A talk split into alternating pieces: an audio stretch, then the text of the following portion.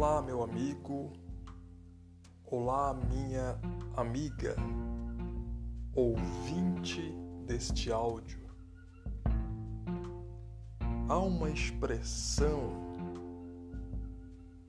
na Bíblia Sagrada dita e escrita pelo apóstolo Paulo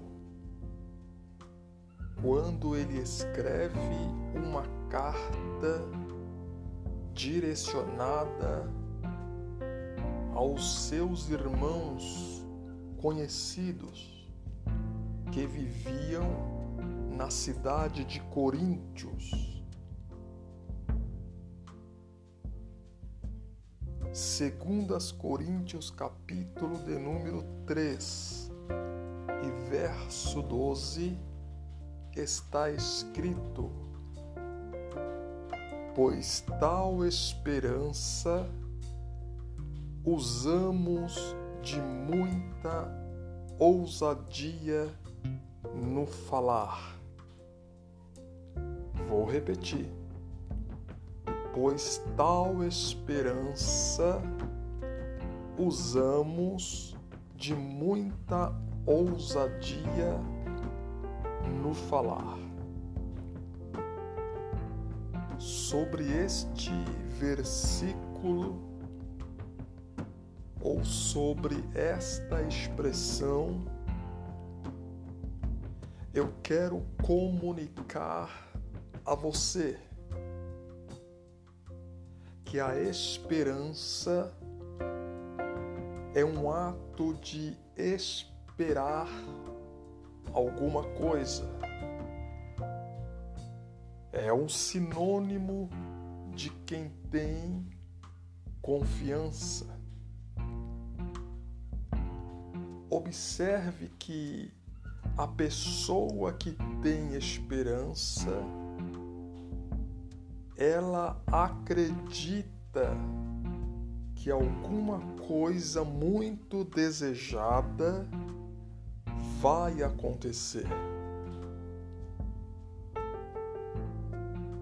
O apóstolo Paulo está nos mostrando que a esperança gera ousadia no falar. Ele está querendo nos mostrar que até mesmo em nossa comunicação ela tem uma ousadia por consequência dessa esperança. Outro sim, o apóstolo Paulo mostra quem tem esperança tem esta ousadia. Ele fala com mais convicção. Ele se comunica com mais firmeza. Ele expressa suas palavras com muita certeza. Do outro lado, quem não tem esperança ou quem já perdeu as esperanças, automaticamente também já perderam-se a ousadia.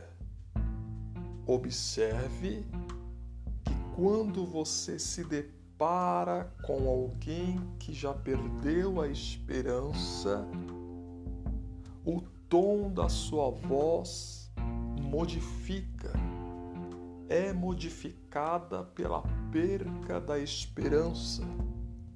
O seu semblante já não é mais o mesmo. A sua forma corporal de agir também é notável quando se perde todas as esperanças. E aí entra o processo de um perigo quando alguém perde a esperança. Porque perdendo a esperança, você torna-se uma pessoa que não tem confiança em mais nada. E daí você corre sérios riscos que põe em contrapartida a sua própria vida na sociedade.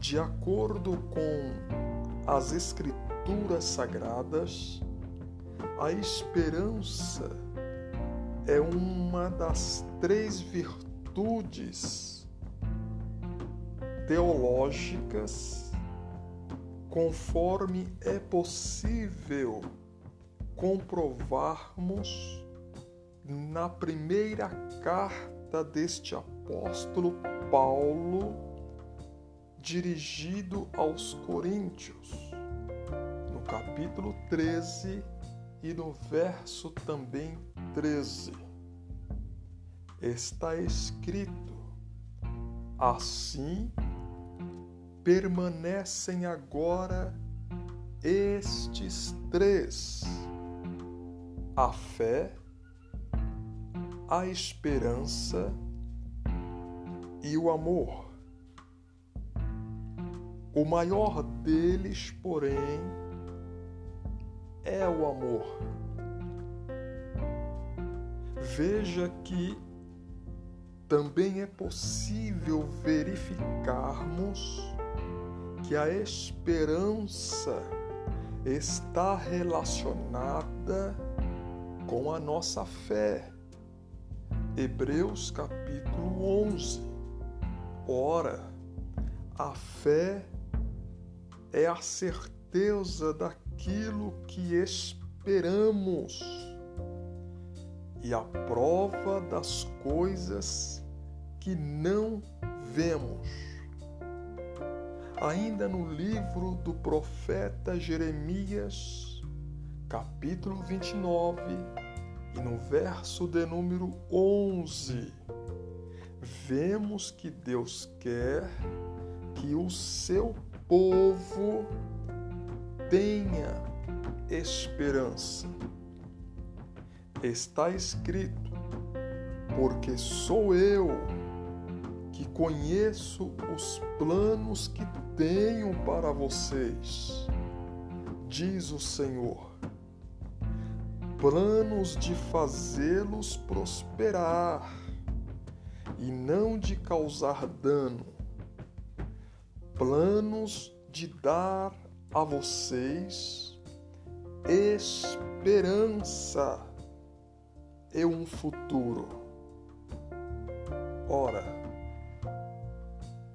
para nós, os cristãos, os que acreditam em Cristo Jesus, ter esperança é saber que apesar das dificuldades que enfrentamos nesta vida, temos que ter ousadia de ser convicto de que o melhor de Deus está por vir. Observe-se que nas mãos de Deus é desenvolvido todos os planos da nossa vida. Você precisa entender que a sua vida foi gerada por Deus os planos foram traçados por Deus e todas as coisas foram feitas por meio dele. Tudo o que está acontecendo com a sua vida, com a vida dos teus, com aquele que está próximo de ti. Entra na permissão de Deus. Deus quer que, mesmo em situações difíceis, você acredite nele, tenha esperança nele, tenha confiança nele.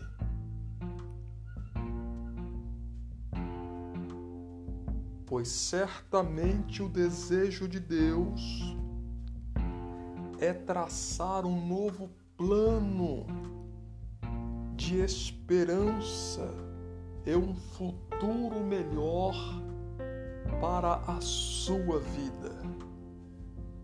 Não se entregue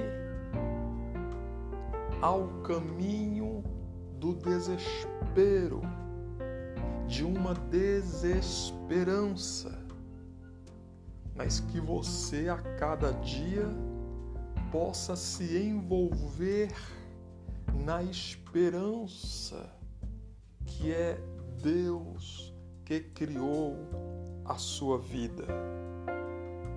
Espere em Deus, pois tal esperança você vai usar de muita ousadia no falar.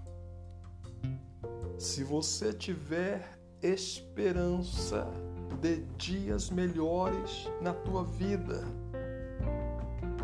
os outros irão ouvir e perceber que da sua boca não sairá palavras de derrota, e sim palavras de vitória. Acredite nisso, toma posse e que Deus te abençoe. Amém.